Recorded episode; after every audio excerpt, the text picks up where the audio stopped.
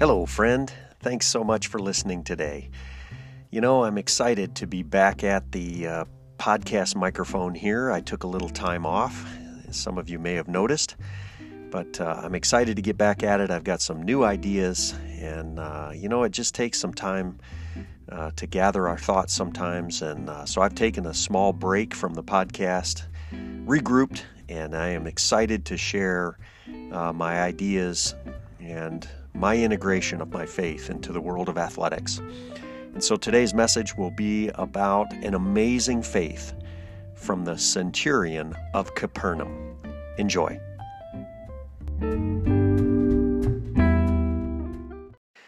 Welcome back to the Christ Centered Athlete Podcast. My name is Charlie Grimes, and I'll be your host for ideas and Bible stories and some teaching and some hope, hopefully some wisdom from a guy like me who's been in sport for now for about 40 years of my life as a young athlete and then uh, you know a coach an assistant coach and a head coach and now as a college administrator, coaching coaches and leading a department uh, at the college level. I'm excited to continue to share uh, ideas and teaching uh, that that perhaps can create a community of Christian uh, athletes and coaches uh, to simply encourage you to keep doing what you're doing and to do it with all of your might uh, for the excellence that God deserves and so today I just want to start with a simple question, and uh, I, want, I want to focus in on your faith today. So does does our faith have any effect on God's willingness to do a miracle? You know, think about that. Our faith does that have an effect on God's willingness or His ability to make a miracle happen for us? Um, I want to share a story from Luke chapter 7. As I said earlier, it's the faith of the centurion. You'll remember, or if you've studied this before, a centurion was a member of the Roman military. Uh, and so he has an interaction here with Jesus. And in Luke 7, let me just read it for you. When Jesus had finished saying all of this in the hearing of the people, he entered Capernaum. There, a centurion's servant, whom his master highly valued, was sick and about to die. The centurion heard of Jesus and sent some elders of the Jews to him, asking him to come and to heal his servant. And when they had came to Jesus, they pleaded earnestly with him, This man deserves to have you do this for him, because he loves our nation, and he has built our synagogue. So Jesus went along with them. He was not far from the house when the centurion sent friends to him. Lord, don't trouble yourself, for I do not deserve to have you come under my roof. That is why I didn't even consider myself worthy to come to you. But just say the word, and my servant will be healed. For I myself am a man under authority, with soldiers under me. I tell this one, Go, and he goes. And that one, Come, and he comes. I say to my servant, Do this, and he does it.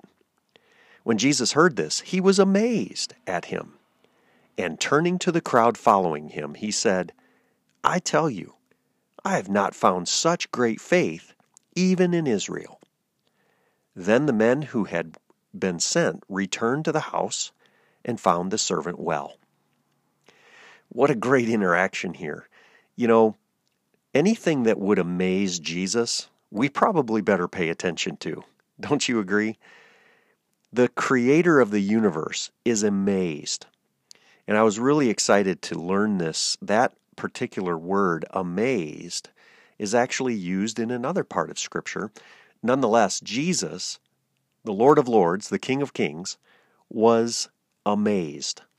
And he says, I've not found such a great faith even amongst you as Israelites, even amongst God's chosen people. I've not seen this type of faith. And you know, I at first, when I read this passage, I'm not sure exactly why he was so amazed. Because we believe, certainly, that God can do anything. But I want to contrast this with that, that word. That word amazed is actually found in another part of Scripture. And so if you want to turn there, if you have your Bible, it's actually Mark chapter 6. So we have the same word, Mark chapter 6. And I'm just going to read like starting in verse 3. Here's Mark 6, verse 3. Isn't this the carpenter? Isn't this Mary's son and the brother of James, Joseph, Judas, and Simon? Aren't his sisters here with us? They took offense at him. And Jesus said to them, Only in his hometown, among his relatives, and in his own house, is a prophet without honor. He could not do any miracles there except lay his hands on a few sick people and heal them. And he was amazed at their lack of faith. So you have two ends of the spectrum here, right? Jesus was amazed at the lack of faith that people had in his own hometown. And he was amazed at the level of faith and trust that the centurion, someone who was outside, who was an outsider, you know, not even a member uh, or from the race or from the people of Israel. But he's amazed, and that's the same word. He was astonished, or some translations say marveled. He marveled at their lack of faith. Well, what do you think about that? Jesus was amazed at both of these levels of faith. And in both stories, there seems to be a connection between him doing miracles and being able to, or not be able to, but his choice to do work for them in their presence. And so, what you see is in his hometown, the scripture says he didn't do any miracles there except lay his hands on a few people and they were healed. But amongst and, and within the centurion story, he did the miracle without even being present. And that's another part of the story that's really interesting. You know, I did some research, and up until this point in Scripture, Jesus had never healed anyone unless he was in their presence and could lay his hands on them. He was present, you know, like he was in the same room and he put his hands on them and then they were healed, or he uh, you know, put some mud on their eyes and they were healed. Um, you know, this was kind of a new way of, of, you know, seeing God work. And I think it's the centurion's mindset that actually creates this opportunity for Jesus to do this miracle. You know, I coach coaches a lot, and uh, those of us that are in athletics, it's a, it's obviously a leadership oriented uh, sector of our of our culture. And leadership uh, teaching, leadership, uh, you know, counsel or consultation will tell you that there are about three different levels of thinking within a team, within a person. You know, when you start thinking about goals, I want you to think about this, and they, and they, they liken them to a horse. It's a bit of a metaphor. So think of a workhorse. A workhorse is a dependable animal who is consistent and strives to please his master and he eats his oats or grain and he does his work and he just is pretty normal. And in some ways, the workhorse thinking would say, well, Jesus may or may not do this miracle for me, so I'll just keep right on going. And you know, leadership people will say that if you really want to set a stretch goal and you want to go out there on a limb, you might have a Mustang goal or a Mustang mind frame, which is more wild and unpredictable. But I think what the centurion proposes here is what we would call a unicorn mindset, a unicorn idea. You know, a unicorn's a type of horse too, and it's really not possible, right? A unicorn doesn't actually exist. A unicorn is an impossible idea, and, and it's frankly rather ridiculous. And so this centurion's mindset was different because of the way he was brought up, the way his job was uh, situated. Look at what he says. He says, I'm a man under authority with soldiers who are under me. Probably a hundred, right? He's a centurion. I tell this one go and he goes, and I tell that one come and he comes, and I say to my servant, do this, and he does it. You see, the centurion's word meant something. And in the military, as you can imagine, when your commanding officer tells you to do something, you do it. You know, when your coach says something, you should pay attention, right? What the centurion suggests here, and I love these words, he says, Just say the word, Lord, and my servant will be healed. You don't have to go to my house. You don't have to come and be present with me. This is a unicorn idea. This had never been done before in Jesus' life on earth. He had always healed people by placing his hands on them and being present with them. But this centurion says, No, you don't have to come. Just say the word. You are the Lord of the universe. You're the promised Messiah. Just say the word. And Jesus is amazed. Jesus says, Huh, high five. I can do that. It's as if Jesus says, I am amazed. You have such a great faith. I've not even seen this type of thinking in all of Israel. You see, he was an outsider who created a unicorn idea, and Jesus was amazed to call it a faith that was unheard of amongst Israel and the people of his time. You know, there's lots of other high five types of moments in Scripture. Have you ever thought about that? Where, um, and I won't read the scriptures for you, but in Mark 2, in Mark chapter 2, and it's actually recorded in Luke chapter 5 as well, that there was a paralyzed man whose friends, four friends, were carrying him to try to f- see Jesus. Right? Do you, do you remember this story? And they walked up to the house, and there were so many people that they couldn't even get in the house. There was people everywhere, and it was such a crowd that they couldn't figure out how to get him to Jesus. And so I liken it to a workhorse thought. They would have just said, Oh, sorry, buddy. You know, we came too late and Jesus is really busy, so I guess maybe we'll have to come back tomorrow. And, you know, maybe a Mustang idea or a Mustang mindset would have said, well, let's push these people out of the way. Let's keep going. Come on, move out of the way. We got to get our friend to Jesus. But no, there was there was a unicorn idea that they had, weren't didn't they? Do you remember this story? So they took their friend all the way up to the top of the house and they started to break through the roof of the house. And they lowered him down through the roof of the house right to the feet of Jesus, right into the middle of the room where Jesus was ministering and teaching. Now, in Mark 2 and in Luke 5, where this is recorded, how did Jesus respond to that body basically of the paralyzed man coming down through the roof.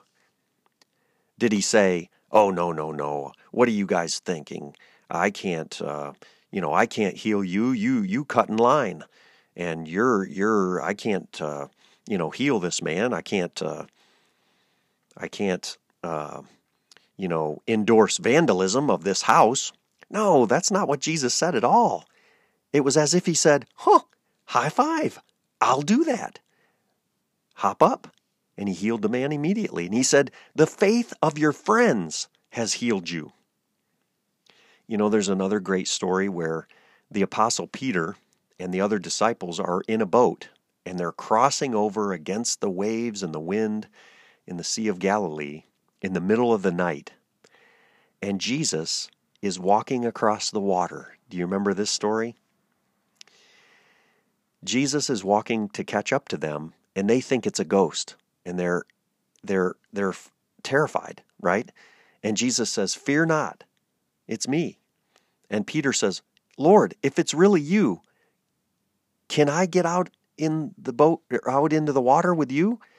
You know, he the workhorse mentality would have said, "Jesus, come on over here. Get back in the boat with us." You know, but the unicorn idea was Peter saying, "Hey, Lord, can I come to you?"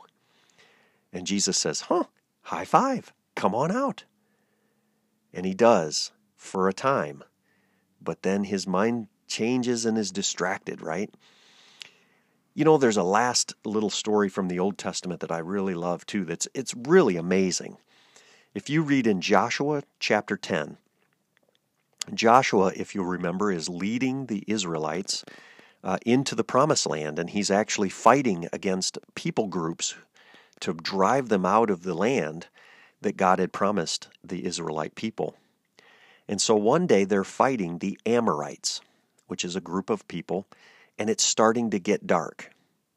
And I'm guessing one of the captains or one of the soldiers comes to Joshua and says, They're starting to get away because we can't see them. And if it gets dark, we will we won't be able to to drive them out. And Joshua simply holds up his hands, and in Joshua 10, he prays to God that the sun would stand still in the sky to give them a little bit more daylight. And you know what? God says, High five, I'll do that. You know, what an amazing thing that the earth would stop rotating for that time. Because obviously, we know now that the sun doesn't move. It's actually the rotation of the earth that causes the sun to appear like it moves. But the sun stood still that day because Joshua prayed and simply asked for a miracle. Peter could walk on water simply because he asked to do something that was outrageous, that was frankly ridiculous. And the centurion simply says, I know you can do anything, God. What miracle do you desire right now for a loved one, or for your church, or for your community, or for your school? Is God simply waiting for you to ask Him for it? Because sometimes the workhorse mentality says, oh, well, God wouldn't want me to ask for that, or I guess he, he probably wouldn't do that miracle for me. And, you know, maybe we become too familiar with Jesus. I've, I've dealt with that in my life, is that it's, it's like the people back in Jesus' hometown, right? We became too familiar. Isn't this just Jesus? I go to church every Sunday. I read my Bible. I sing some worship songs, I pray, I'm with Christian people, you know, I'm just doing my thing. It's just Jesus. No, it's not just Jesus. Jesus is like none other, right? He truly is the powerful Lord of Lords and King of Kings. He is part of the Trinity, God of the universe.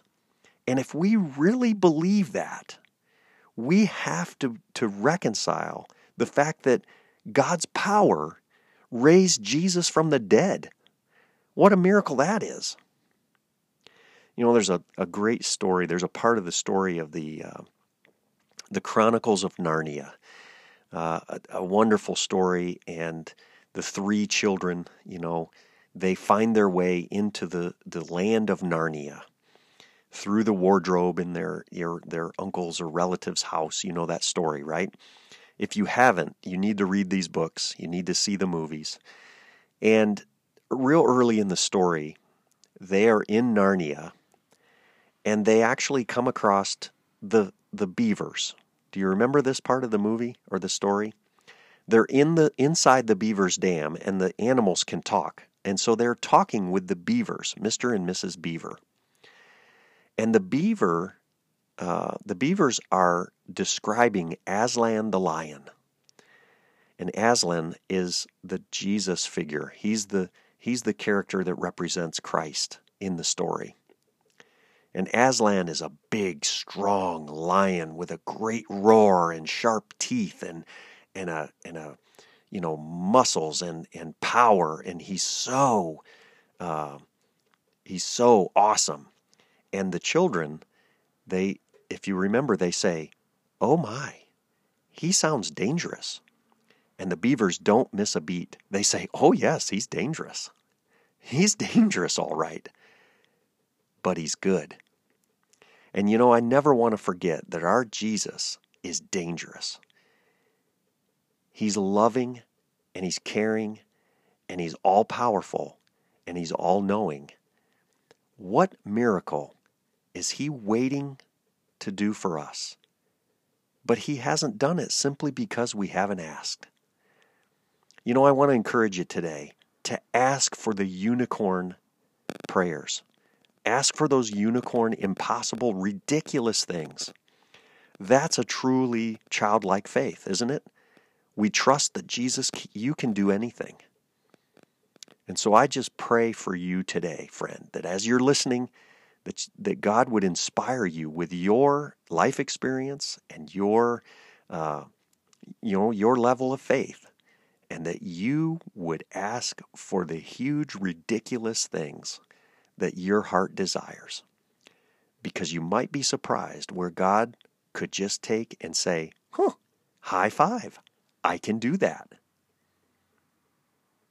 Stay close to Jesus.